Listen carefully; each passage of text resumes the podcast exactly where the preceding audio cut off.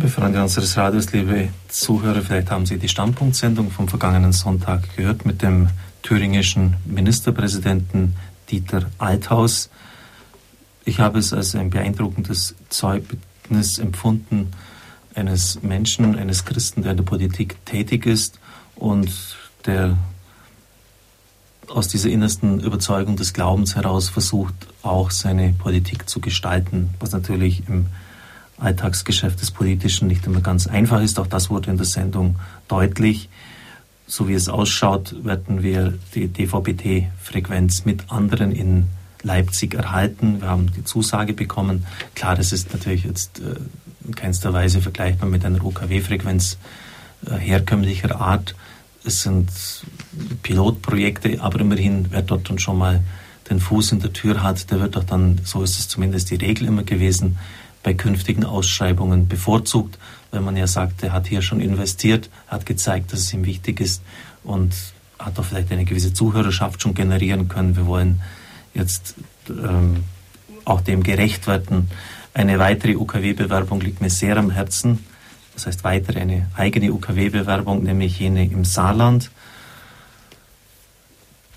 Im Saarland sind zwei UKW-Frequenzen ausgeschrieben und 13 Bewerber. Ich weiß, dass äh, die Präsentation von Radio Horeb recht erfolgreich war, dass wir ganz vorne mit dabei sind. Und es ist sicher ein Gebetsanliegen, dass wir die Frequenz erhalten. Sie brauchen nicht darum beten, dass wir jetzt einen Zuschlag bekommen, aber dass das geschieht, was einfach vom Herrn her vorgesehen ist, was er erreichen möchte. Vielleicht wird es den Ministerpräsidenten, um nochmal auf das eine zurückzukommen, auch freuen, wenn Sie ihm seinen Dank zum Ausdruck bringen. Wenn Sie die Sendung gehört haben, dann wissen Sie, warum ich das so, warum mir das wichtig ist. Die E-Mail oder die Postadresse von Ministerpräsident Dieter Althaus ist bei unserer Homepage einsehbar beim Angeschluss des heutigen Tages. Sie können diese auch beim Hörerservice erfragen. Ebenso die Landesmedienanstalt in Saarbrücken, in der Bräuningallee 6. Die Postleitzahl, die Anschrift ist auf unserer Homepage heute beim Angelos eingetragen worden. Und es wäre sehr wichtig, dass gerade Zuhörer aus Saarbrücken und Umgebung, die dort jetzt schon Radio Horeb hören über Kabel oder Satellit oder Computer, eine Rückmeldung geben, an die Landesmedienanstalt schreiben und begründen, warum ihnen dieses Programm wichtig ist.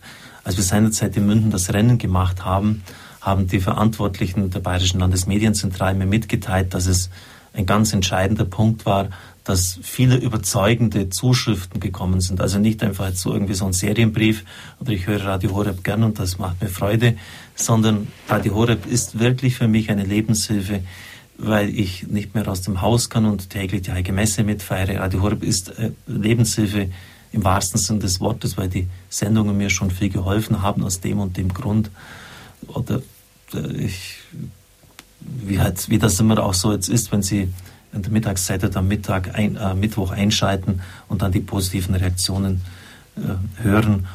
Und wenn das dann auch den Behörden klar wird, anhand von Leserzuschriften, wie wichtig das ist, dann ist die Bereitschaft, uns die Frequenz zu geben, auch größer.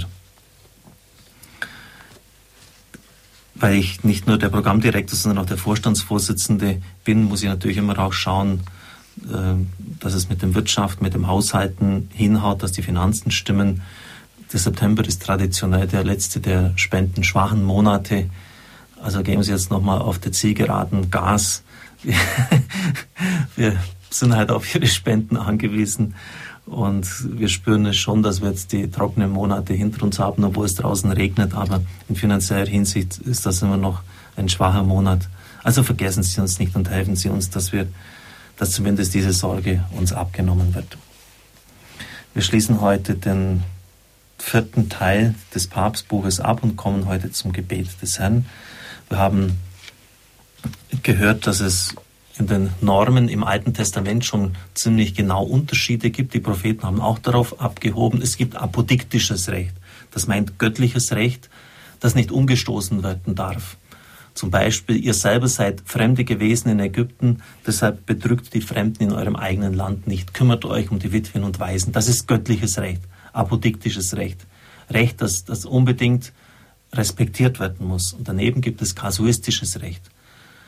Da finden Sie ganze Kapitel in den Büchern des Alten Testamentes, was getan werden muss, wenn jemand versehentlich jemand umgebracht hat, wenn jemand eine Sachbeschädigung vorgenommen hat. Dann ist da seitenweise aufgelistet, wie das dann wieder gut zu machen ist.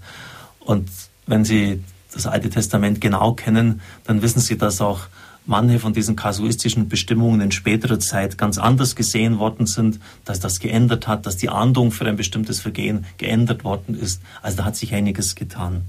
Und der Papst will, dass man genau ähm, jetzt diese Unterscheidung bereithält, wenn man die Bergpredigt betrachtet, dass das Wort des Herrn, ich aber sage euch, vor diesem Hintergrund vom göttlichen Recht, vom apodiktischen Recht und kasuistischen Recht sieht.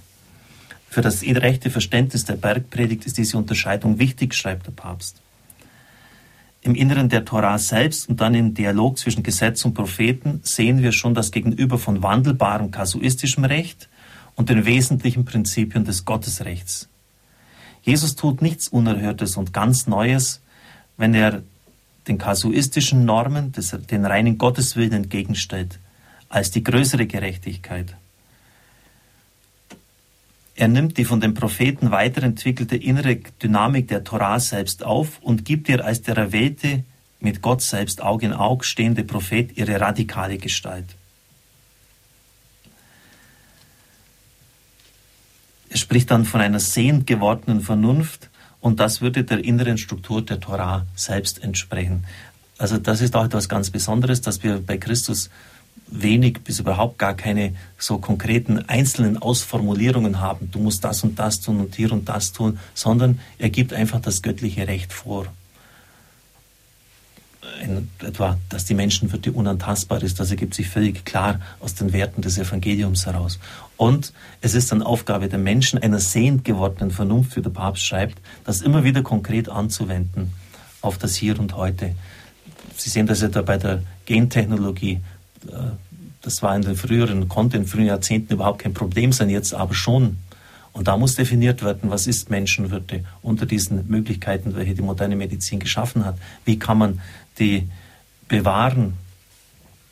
Also das heißt, es muss immer wieder neu auf die jetzige Situation hin ausgelegt werden. Die christliche Soziallehre muss neu ausgearbeitet und formuliert werden, immer wieder neu, sagt der Papst. Ja, und damit sind wir beim fünften Kapitel angelangt, dem wichtigsten Gebet, das Christus uns gegeben hat, das Vater unser. Also Sie merken, es, wird, es ist ganz zentral, wie der Papst hier vorgeht. Die Bergpredigt, das Vater unser, die Person Jesu Christi, dann später die Verklärung noch. Es sind zentrale Inhalte der christlichen Offenbarung dessen, was Christus uns gebracht hat. Und wir werden dann am Donnerstag mit der Auslegung des Vaterunsers beginnen. Ich darf Ihnen den Segen spenden. Es segne und behüte Sie der mächtige Gott, der Vater, der Sohn und der Heilige Geist. Amen. Ich wünsche Ihnen einen gesegneten Tag.